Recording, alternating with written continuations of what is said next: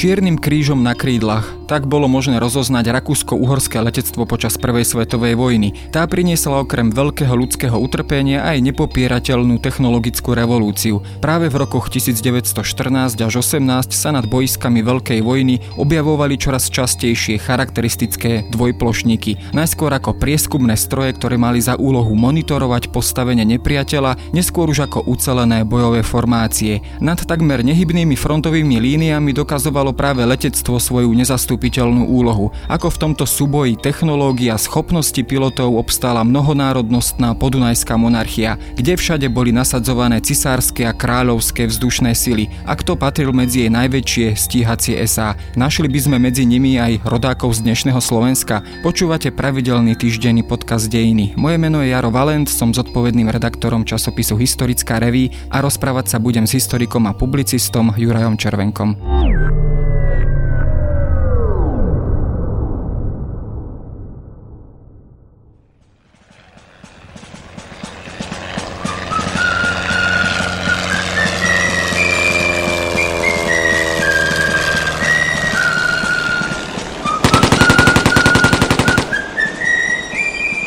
Som naznačil, samozrejme Prvá svetová vojna priniesla aj určitú technologickú revolúciu, tá sa dotkla predovšetkým aj samozrejme letectva. Do akej miery sa počítalo, povedzme ešte v začiatkoch Prvej svetovej vojny s letectvom ako s nejakou účinnou zbraňou? Bola to teda naozaj len tá úloha akéhosi prieskumníka, monitorovania povedzme nepriateľských zákopov, alebo už sa počítalo s letectvom aj ako s nejakou výraznejšou bojovou silou?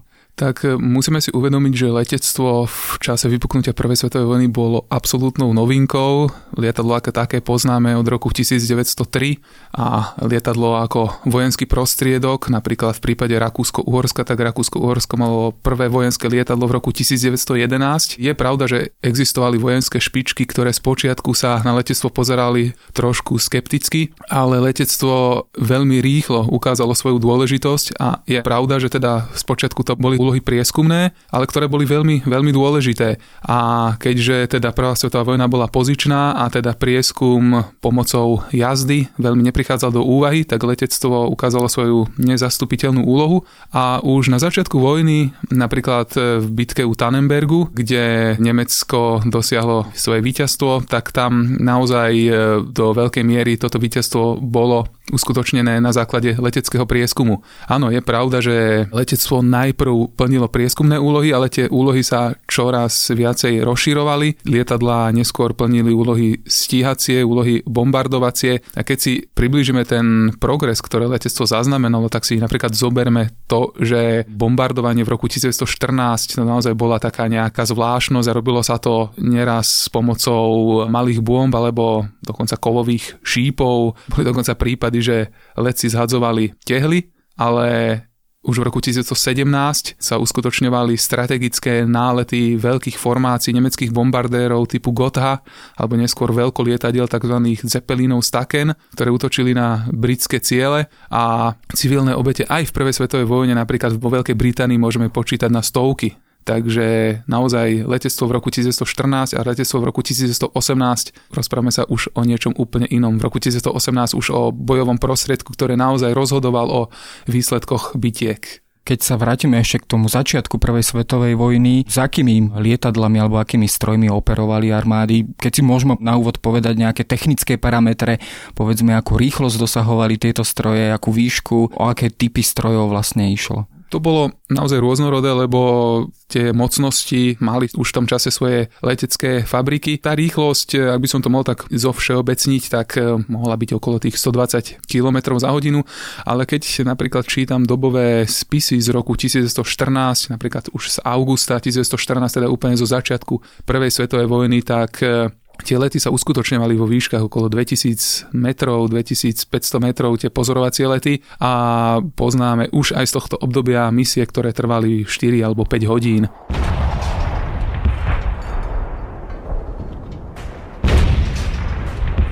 Keď porovnáme potom jednotlivé strany tohto vojnového konfliktu a povedzme teda tie dve, a teda ústredné mocnosti a mocnosti dohody. Vidíme tam nejaké zásadné rozdiely, čo sa týka tejto bojovej prípravy a takisto aj technológií, ktorými bola jedna aj druhá strana vybavená, alebo naozaj tá technológia bola v takých plienkach, že všetci vlastne začínali od jednej štartovacej čiary. Z jednej štartovacej čiary nie. Je napríklad veľmi prekvapujúce, že najsilnejšie letectvo na začiatku prvej svetovej vojny, dokonca vyše 200 lietadiel malo cárske Rusko, v druhom slede nasledovalo Nemecko. Tá technická vyspelosť sa ale časom ukazovala, hlavne v prípade teda ústredných mocností, kde teda Nemecko dominovalo. Naozaj Nemecko bola silná priemyselná mocnosť a vyprodukovalo 10 tisíce lietadiel počas prvej svetovej vojny. Ale však nemeckí spojenci, Rakúsko, Uhorsko a to už nehovorím ďalej o Bulharsku alebo Osmanskej ríši, tak naozaj priemyselne zaostávali. A Rakúsko-Uhorsko je veľmi dobrým príkladom. Rakúsko-Uhorsko vyprodukovalo počas prvej svetovej vojny približne 5,5 tisíc lietadiel a povedzme rovnaký počet leteckých motorov. Taliansko napríklad, ktoré teda bolo hlavným protivníkom Rakúsko-Uhorska, čo sa týka vzdušnej vojny, vyprodukovalo 12 tisíc lietadiel a pritom vieme, že Taliansko sa zapojilo do prvej svetovej vojny takmer o rok neskôr. Takže ten rozdiel tam bol naozaj veľký keď sa pozrieme na samotné Rakúsko-Uhorsko, kde sa tieto lietadla produkovali, kde sa vyrábali, bola to domáca technológia, dá sa povedať, alebo to bola technológia, ktorá bola nejakým spôsobom importovaná do Rakúsko-Uhorska. Do akej miery boli títo naši technológovia možno naozaj zdatní inžinieri a technici v tejto oblasti, leteckej oblasti?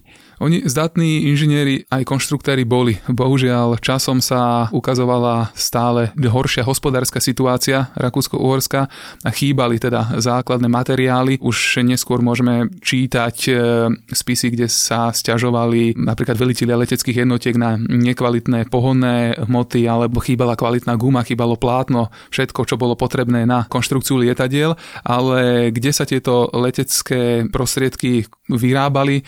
Rakúsko-Horsko malo také tri centra leteckej výroby, alebo teda leteckej produkcie a to bola Viedeň, Budapešť a potom Viedenské nové mesto, Wiener Neustadt. No a Rakúsko-Horsko používalo teda svoje konštrukcie a používalo aj nemecké konštrukcie a do veľkej miery licenčne vyrábané nemecké lietadlá na území Rakúsko-Uhorska. Čo je zaujímavé, tak najvyspelejšia časť Rakúsko-Uhorska, čo sa týka priemyslu územie dnešnej Českej republiky, tak tam sa lietadla nevyrábali. Keď sa pozrieme na jednotlivé boiska, Rakúsko-Uhorsko malo naozaj otvorených niekoľko frontov, či už to bol východný, a samozrejme ten srbský a neskôr od 1915.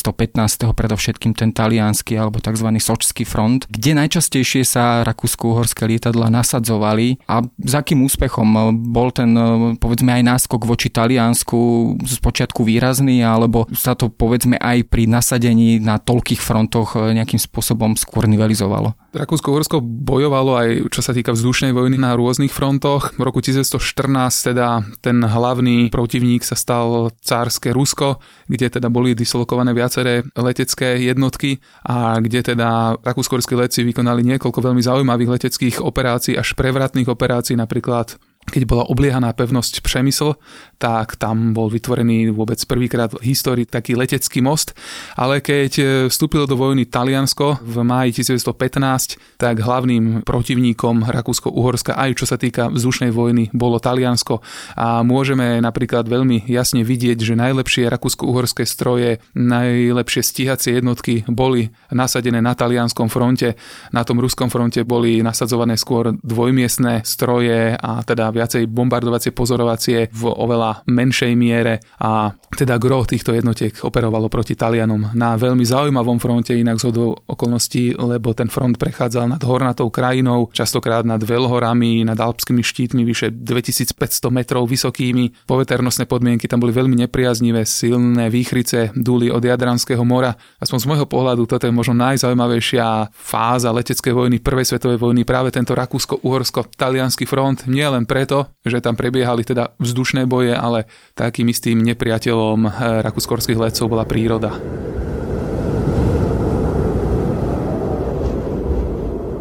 Samozrejme asi títo prví letci a prví piloti, oni boli aj priekopníky, dá sa povedať, aviatiky a bojového nasadenia letectva. Bolo to asi veľmi rizikové povolanie, alebo teda veľmi riziková pozícia. Vieme alebo máme spočítané, aká tu bola v tomto čase úmrtnosť letcov, koľko letcov zomieralo pri bojových akciách, povedzme pri zostrelení alebo pri nejakých leteckých nešťastiach a nehodách, ktoré boli spôsobené povedzme aj nedostatkami tých technológií.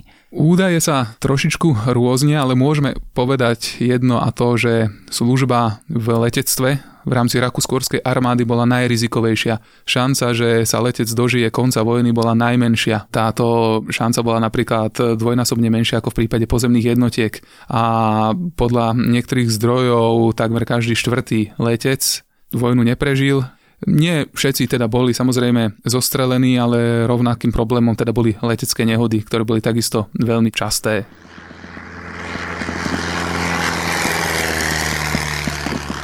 Keď sa pozrieme povedzme ešte na to západné boisko, dá sa povedať, že tá úloha letectva sa postupom času zvýrazňovala aj teda pri nasadení ďalších povedzme technológií. Samozrejme najčastejšie sa spomína s nejakou technickou revolúciou nasadenie tanku a podobne. Bol takýmto výrazným prevratom aj letectvo alebo teda nejaké nové modely lietadiel, nové nasadenie alebo nové formácie bojové, či už na západnom fronte, ale aj na iných frontoch. Áno, tak tých medzníkov, napríklad teraz, keď sa budeme rozprávať o západnom fronte, tam je takisto niekoľko medzníkov, čo sa týka príchodu novej leteckej techniky a teda nových typov lietadiel. Jednotlivé strany, teda či už dohodové alebo centrálne Ústredné mocnosti veľmi pozorne sledovali kvalitu leteckých e, strojov, poznáme spisy, kde naozaj, keď sa dostalo nejaké nepriateľské lietadlo na nepriateľskú stranu, či už bolo zostrelené, alebo teda muselo núdzovo pristať, tak sa robil podrobný prieskum týchto strojov letecké fabriky sa navzájom tak trocha kopírovali.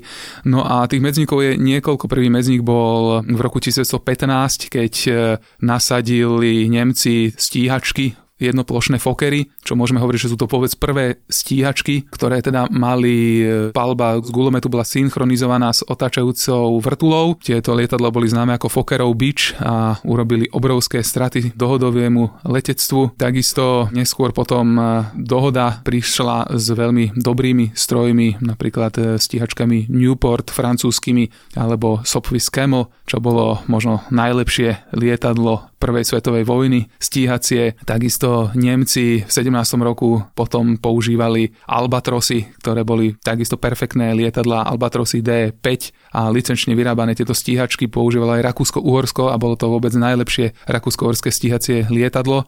No a potom v roku 1918 Nemci používali Fokery D7, ktoré boli v tom čase naozaj prevratné a lietali rýchlosťou vyše 200 km za hodinu.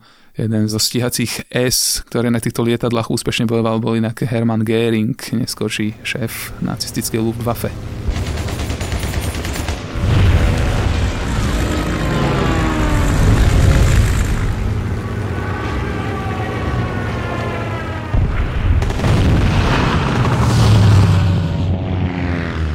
Keď sa samozrejme povie letecká vojna letecké súboje, tak máme pred očami predovšetkým druhú svetovú vojnu, taký ten klasický obraz. Bol ale tento obraz aj v niečom typicky už pre prvú svetovú vojnu. Odohrávali sa či už nad západným frontom alebo nad spomínaným sočským talianským frontom veľké vzdušné súboje a povedzme vyskytovali sa tu letecké SA, ktoré mali povedzme na svojom konte desiatky zostrelov. Bolo to teda aj obraz prvej svetovej vojny.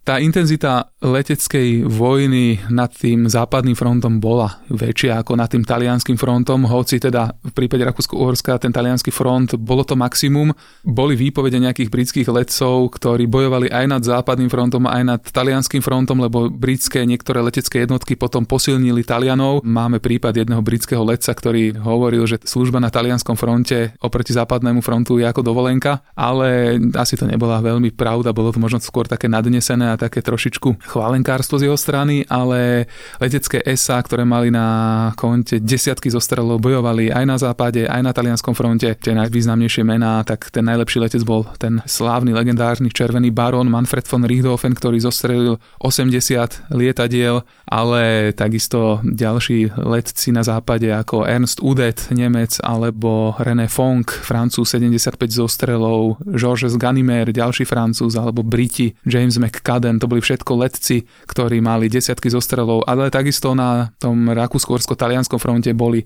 úspešní vzdušní bojovníci. Francesco Baraka, najlepší talianský letec 34 zostrelov a Godwin Brumovský, najlepší rakúsko-uhorský, tak 39. A máme dôkazy o veľkých leteckých bitkách aj nad talianským frontom. Taká slávna bitka bola napríklad počas bitky na Piave v júni 1918 na Pijavskom fronte bola bitka letecká nad výšnou Il Montello a tam Rakúsko-Horsko nasadilo vyše 100 lietadiel v priebehu dňa a dosiahlo 11 zostrelov a nestratilo ani jedno lietadlo vtedy. Keď sa pozrieme na tieto rakúsko-uhorské letecké sa sú medzi nimi povedzme aj piloti, ktorí pochádzali zo Slovenska, prípadne by sme ich mohli charakterizovať ako Slovákov alebo slovenskej národnosti, alebo je toto personálne obsadenie nejakým spôsobom zmapované? Áno, boli tam rodáci z územia dnešného Slovenska, tvorili veľkú menšinu, lebo v rakúsko-uhorskom letectve slúžili najmä letci z hospodársky najvyspelejších krajín, hlavne z územia dnešnej Českej republiky. To napríklad títo leci mali až jednu tretinu v rámci všetkých letcov, ale veľké zastúpenie mali aj leci z Horného alebo Dolného Rakúska. Ja, čo zatiaľ si robím taký svoj výskum, tak viem asi o 80 lecoch z územia dnešného Slovenska, čo je však veľmi zaujímavé, že mnohí z nich sa zapísali do histórie veľmi úspešne, či už ako slávne, alebo teda úspešné letecké SA. Najlepší z nich bol Jozef Kiš, rodak z Bratislavy, ktorý mal 19 ostrelov, žiaľ vojnu neprežil, v máji 1918 bol zostrelený po súboji s britskými letcami, ale i ďalší, ako viacerí bratislavčania, ako Hefty alebo Udvardy, Jozef von Mayer, to boli všetko letecké SA, ale poznáme letecké SA aj z iných častí Slovenska, Vognár, Strnavy alebo Teleši, takisto zo západného Slovenska. Ďalší naši rodáci boli úspešní velitelia niektorých leteckých jednotiek, alebo teda sa zúčastnili zaujímavých leteckých bitiek a takisto dosiahli nejaké zostrely, hoci teda nehovoríme o esách, lebo nedosiahli 5 alebo viacej zostrelov, ale máme teda úspešných stíhačov z územia dnešného Slovenska. Tá etnicita, to je trošičku ťažšie. Rakúsko-Uhorsko si nerobilo záznamy o nejakej národnosti, ako nachádzame buď náboženstvo v tých spisoch, teda konfesiu, alebo teda jazykové znalosti a teda môžeme sa iba domnievať podľa priezviska pokiaľ je tam teda uvedená aj Slovenčina, že to boli letci, etnickí Slováci, ale takisto máme teda Nemcov, Maďarov aj Slovákov v rámci rodákov z územia dnešného Slovenska.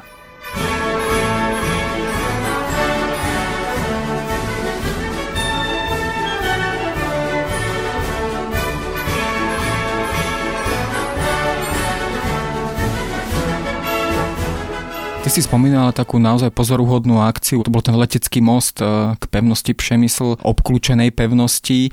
Má Rakúsku-Horské letectvo na konte aj povedzme takéto ďalšie pozoruhodné akcie, či už na samotnom fronte, či už tom ruskom alebo talianskom, alebo povedzme aj v tyle nepriateľa? Je veľmi zaujímavé, že má ich a má ich niekoľko. Napríklad e, Rakúsko-Uhorské letectvo bolo vôbec prvé, ktoré zničilo ponorku vzdušným útokom. To bola francúzska ponorka v Jadranskom mori. Rakúsko-Uhorsko urobilo prvý taký významný strategický nálet na nejaké mesto hlboko na území nepriateľa. To bolo 14. februára 1916, bol letecký útok na Miláno. Ďalšie zaujímavé operácie, ktoré si môžeme ešte povedať, bolo zničenie veľkej vzducholode Città Ferrara talianskej, alebo teda už na prelome rokov 1914 a 1915 na ruskom fronte navádzanie delostreleckej palby zo vzduchu pomocou rádiového vysielania. Keď sa pozrieme povedzme na ten talianský front, e, odkiaľ najčastejšie, keď to tak poviem ľudovo, štartovali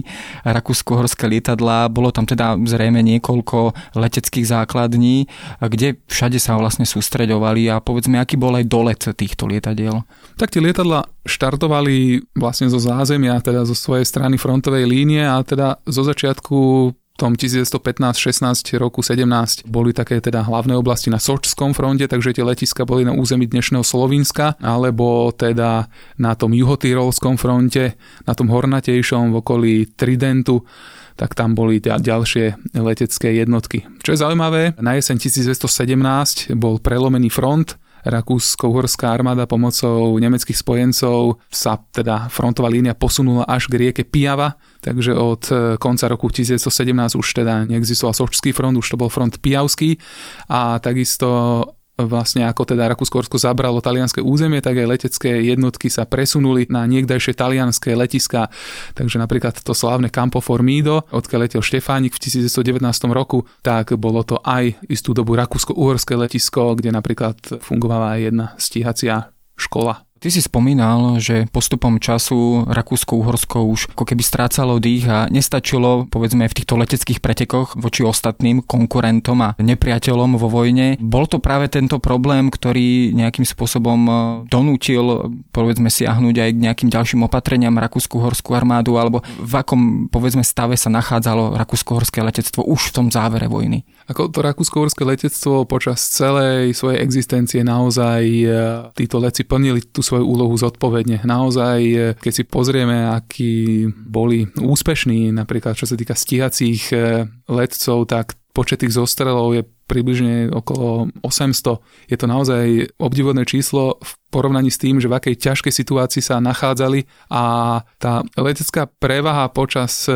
vojny, ona tak kolísala. Boli obdobia, keď aj Taliani hovorili o tej prevahe Rakúsko-Uhorska, ale ten rok 1918, tam už môžeme hovoriť o veľkej prevahe dohody, čo sa týka kvality, ale čo sa týka aj kvantitatívneho nasadenia lietadiel, lietali tam Briti, fakt ostrelaní bojovníci zo západného frontu s vynikajúcimi lietadlami Sopwith a Bristol Fighter, dvojmiestnými bojovými lietadlami. Talianská letecká produkcia bola stále väčšia a väčšia, naopak tá rakúsko stále menšia. Rakúsko-Uhorsko v máji 1918 prišlo o mnohých eh, úspešných stíhacích letcov, takých tých najlepších bojovníkov, napríklad Franz Gräser, alebo teda ten spomínaný Jozef Kiš, to bola tá ďalšia rana a aj neskôr potom padol ďalší významný stíhací letec Frank Linke Crawford, ktorý mal 30 zostrelov, takže Rakúsko-Uhorské letectvo dostávalo takú ranu za ranou a takéto posledné slávne nasadenie bola teda tá Pijavská bitka,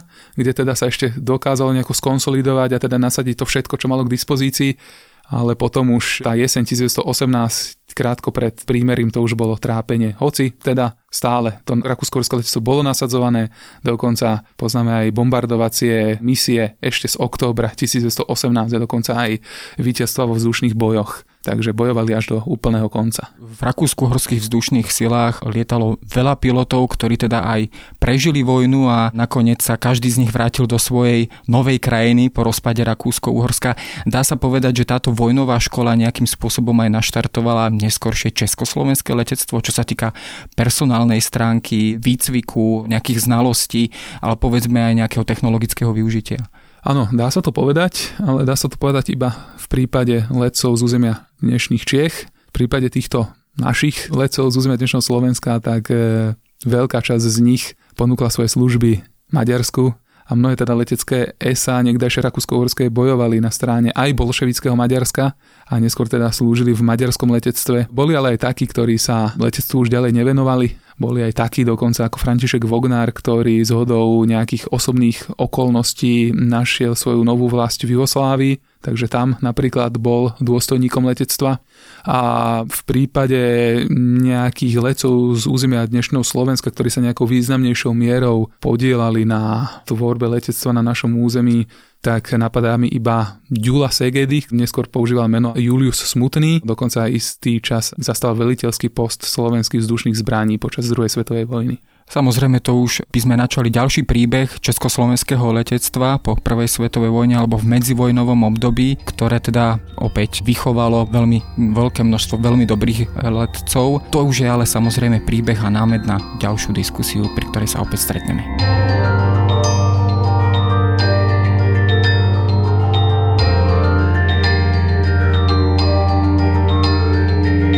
To je na dnes všetko. Počúvali ste Dejiny, týždenný podcast denníka SME a historické revy. Podcast Dejiny vychádza každý týždeň v nedelu. Prihláste sa na jeho odoberanie vo svojej podcastovej aplikácii na platformách Google Podcasty, Apple Podcasty alebo v službe Spotify. Všetky diely ako aj odkazy na témy, o ktorých hovoríme, nájdete na adrese historická.revy.com alebo sme.sk lomka dejiny. Ak sa vám podcast páči, môžete ho ohodnotiť. Ak nám chcete poslať pripomienku, môžete sa pridať do podcastového klubu denníka Sme na Facebooku alebo mi napísať e-mail na jaroslav.valent zavináč sahy.sk. Ja som Jaroslav Valent a na výrobe tohto podcastu sa podielal aj Matej Ohrablo.